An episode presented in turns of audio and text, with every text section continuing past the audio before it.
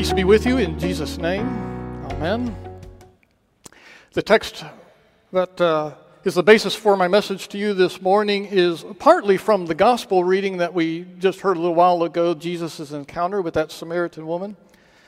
But more specifically, it comes from the part of Scripture that immediately follows that story. It's the, the account of Jesus' conversation with his disciples that took place after his encounter with the Samaritan woman. So we read that text, uh, which is printed there for you in your bulletin if you want to follow along. The rest of the story, remember that Jesus had just told that Samaritan woman that he was indeed the Messiah. And the story continues. Just then his disciples returned. Remember, they had gone to, to uh, find some food. And they were surprised to find him, to find Jesus talking with a woman. But no one asked, What do you want? or Why are you talking with her? Then, leaving her water jar, the woman went back to the town and said to the people, Come, see a man who told me everything I ever did. Could this be the Messiah? They came out of the town and made their way toward him. Meanwhile, his disciples urged him, Rabbi, eat something. But he said to them, I have food to eat that you know nothing about. Then his disciples said to each other, Could someone have brought him food? My food, said Jesus, is to do the will of him who sent me and to finish his work. Don't you have a saying, It's still four months until harvest? I tell you, open your eyes and look at the fields. They are ripe for harvest. This is the Word of God uh, for our consideration this morning. Fellow disciples of our risen, living Savior Jesus Christ. One of my favorite comic strips of all times is Peanuts. That classic comic strip by Charles Schulz featuring good old Charlie Brown. Maybe you've heard of it. In one of those comic strips, Charlie Brown and Lucy and Linus are, are laying on the grass, just kind of looking up at the sky. And, and Lucy says, You know, if you use your imagination, you can see all kinds of things in the clouds. Linus, what do you see? Linus says, Well, you know, over there is a map of the British Honduras of the Caribbean. And over there, I see the profile of the famous 19th century artist and sculptor Thomas Eakins. And, and over there, uh, you can distinctly make out the stoning of Stephen, complete with the Apostle Paul standing nearby watching. Lucy says, Hmm, what do you see, Charlie Brown? And Charlie Brown says, Well, I was going to say I see a ducky and a horsey, but I think I've changed my mind. Ah, good old Charlie Brown didn't quite have that same refined, exquisite vision that Linus had, did he? Seems to me that's a lot like the disciples in this story that we just heard. They themselves didn't quite have the same profound, deeply spiritual vision that Jesus had. But that's exactly the vision that Jesus was calling them to have. He wanted them to see things the way He was seeing them. He wanted them to see the fields are ripe for harvest. He wanted them to notice the people that were coming their way, the people that, any of the people that they would encounter, and see them as souls needing to be harvested or brought into God's kingdom.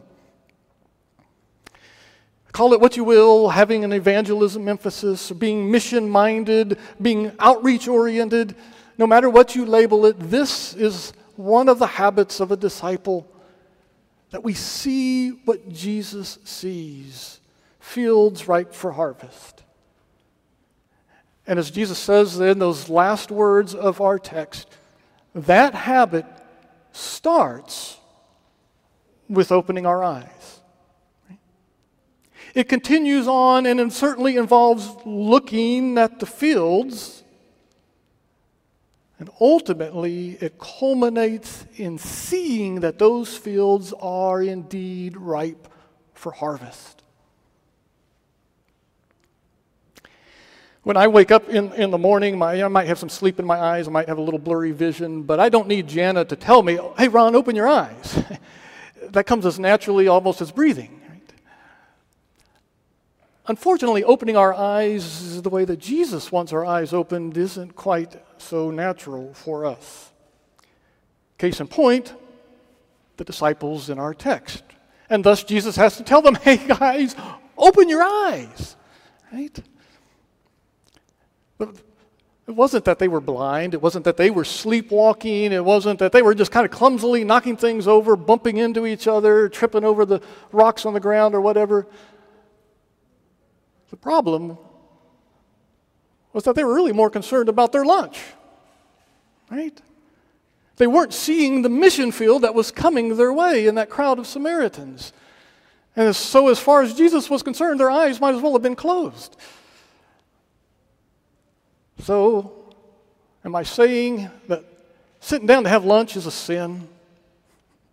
Oh, of course not. You know better than that. We've got to eat, we've, we've got to rest so that we can do God's work. But here's the deal, and let's be clear on this. When chasing after daily bread in our life consumes us, or when the affairs of this world you know, become so comprehensive for us that we neglect to see the affairs of God's kingdom, that's a problem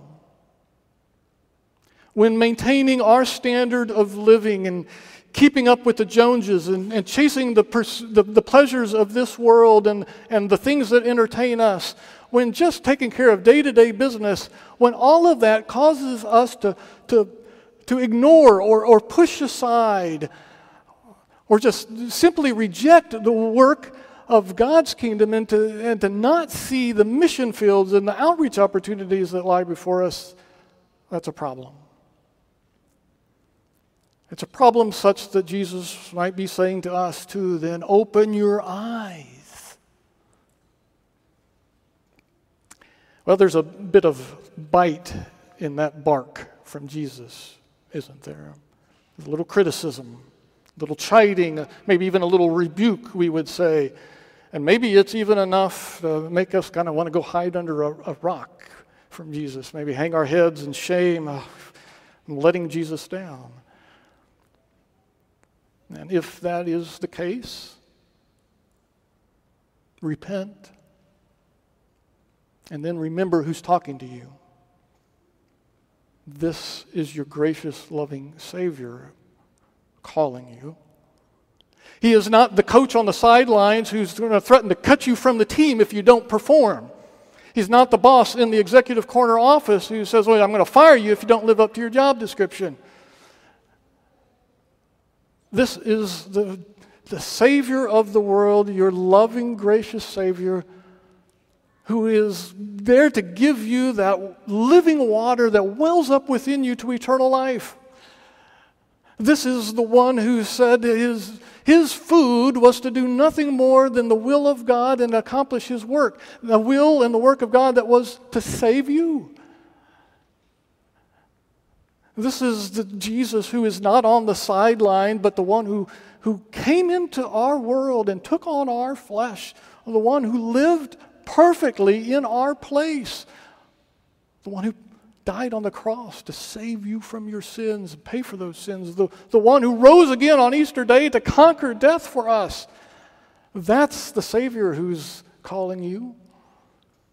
That's the one with whom you were united in the waters of baptism, and the one who, in those waters of baptism, crucified your sinful nature and raised you up to, to live a new life with Him.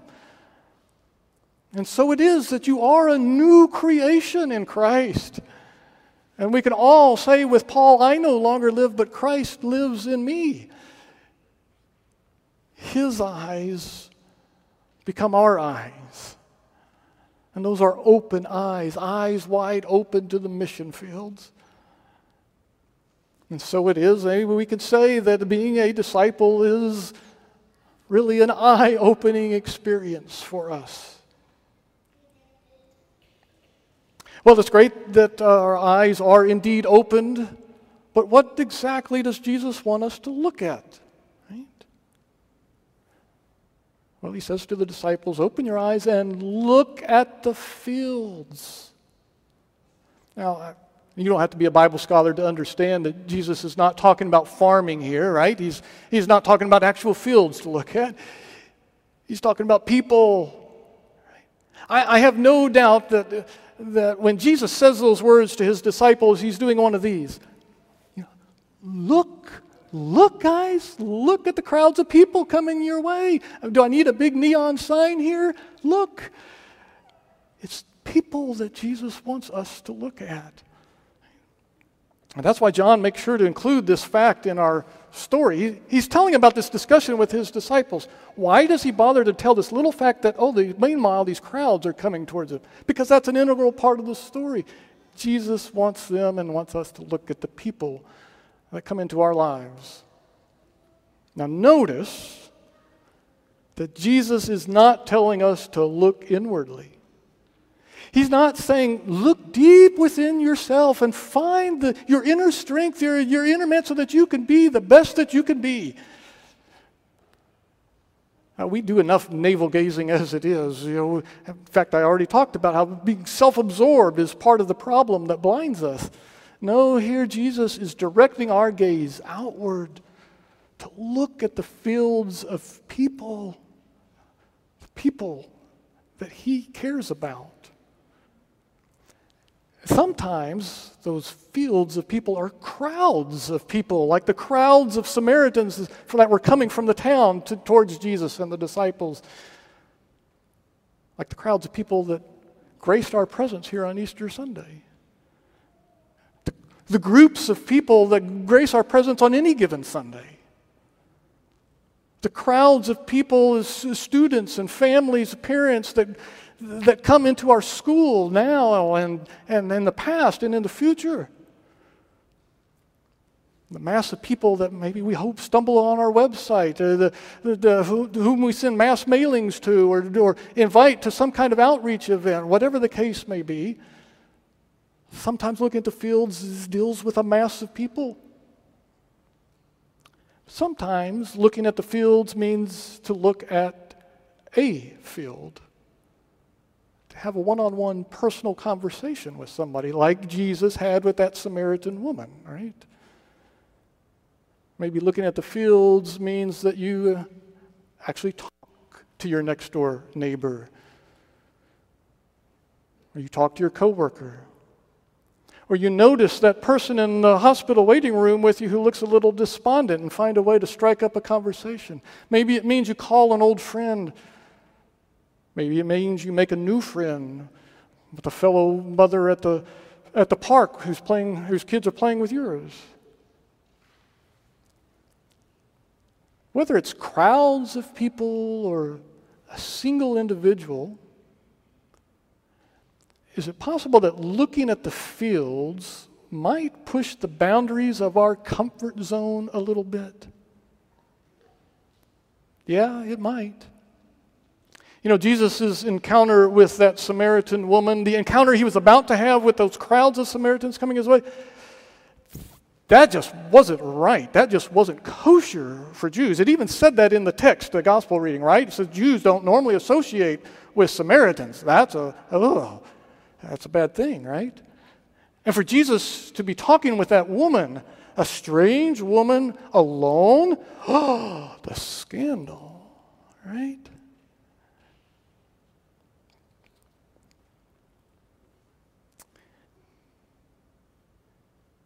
sometimes we've got to go out of our comfort zone and push the boundaries of what's maybe acceptable.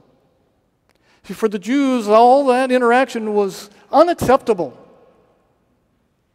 but from a worldly point of view. From Jesus' point of view, it was exactly the right thing to do. Because for him, whether you're Jew or Samaritan, whether you're a man or a woman, it didn't matter. Whether you're, you're Jew or Gentile, slave or free, rich or poor, black or white, American, Chinese, or Russian, it doesn't matter to Jesus. Because in Jesus' eyes, all have sinned, and in Jesus' eyes, He's paid for the sins of all people. And so it is that Jesus had to go through Samaria. Did you catch that in the gospel reading? Or go back and look at it. The very first verse of that gospel reading, it says Jesus had to go through Samaria. He was going from Judea down in the south to Galilee up in the north. Samaria is right in the middle. It says he had to go through Samaria. No, he didn't have to. In fact, Jews would have gone out of their way to bypass Samaria because, as it said, that just wasn't kosher for them to associate with. But not Jesus. Jesus had to go through Samaria. Why? It's not rocket science, people. Why did he have to go that way? Because there were people there. Plain and simple. There was a mission field there. For us to see things the way God sees them means to look at the fields, the people around us, all of them, and each individual one of them, and recognize that these are people with whom God wants to have a conversation through us, through you. Now, I'm sure you realize that looking is one thing, but seeing, really seeing, is quite another, right? It goes much deeper. And for us to see and really see what Jesus sees means not just opening our eyes, not just looking at the fields, but seeing that those fields are ripe for harvest.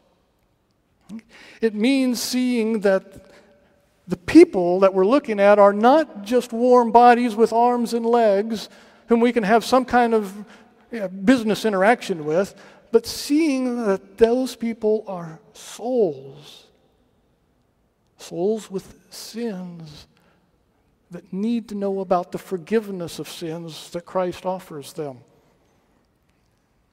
Souls in need of being harvested into God's kingdom. And so the question is to you, how do you see the people in your life? the people you encounter. You see them as traffic congestion, you know, the crowds who get in our way at the stores, rude customers, just fellow fans at the big ball game. See scary strangers. You see a person as a business opportunity, a sales opportunity. You see them as just a neighbor, just a coworker, just somebody who you can swap recipes with or, or have a beer with. Oh, there's a ton of ways we can see people, but there's only one way that Jesus really wants you to see them, and that is as souls. Souls who we said need to be harvested into his kingdom. And here's the cool thing about this harvest work you don't have to go buy some big fancy farm machinery, you know, combines or reapers or whatever. I don't know what I'm talking about. But, but the cool thing about this harvest work that we have to do is that we've already got the harvest tool. Right? We have the Word of God, the message of reconciliation, as, as Paul called it. Right?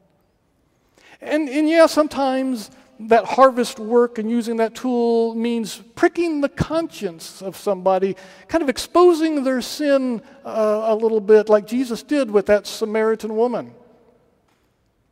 But even that serves the greater purpose that purpose of, uh, of making them realize how thirsty they are, making them crave that life giving water that Jesus has to offer. And that then is when the best harvest work can take place, when we get to give them that nice, big, cool, refreshing drink of water, that life giving water that is Jesus. We get to tell them about Jesus. We get to tell them that their sins are forgiven. We get to tell them that the gates of heaven are open wide for them by the grace of God. What a great job that is. What a privilege it is for us to do that harvest work. It's time for that harvest work. Jesus didn't just say there's a harvest out there, he said the harvest is ripe.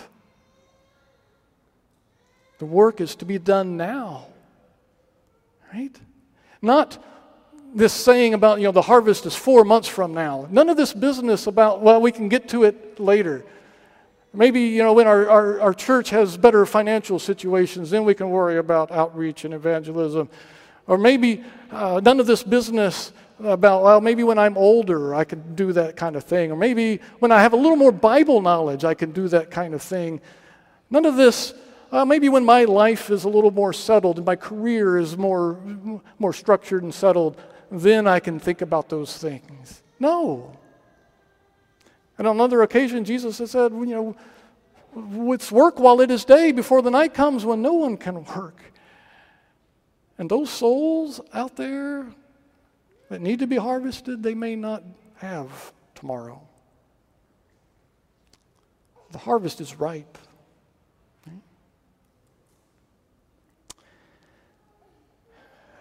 Maybe you've been to a church and you've seen one of these signs when you're leaving. We don't, we don't have them here, but in some, some churches have a sign at the, uh, as you leave, that you can only read as you leave the parking lot and are about to turn on the street. Right? It says, now entering the mission field. What, what a great reminder that is for us. No matter where we go, which direction we turn, no matter who we encounter in our lives, that's the mission field. That's how Jesus sees things. And that's the way that we as disciples see things. That is one of our habits. We see what he sees. Right? By the grace of God, our eyes have been opened. We have been made anew. And God has turned, Christ has turned our gaze to look at the fields of people that, that come into our lives and realize then that they are ripe for harvest. People of God, it's time to get to work. Amen.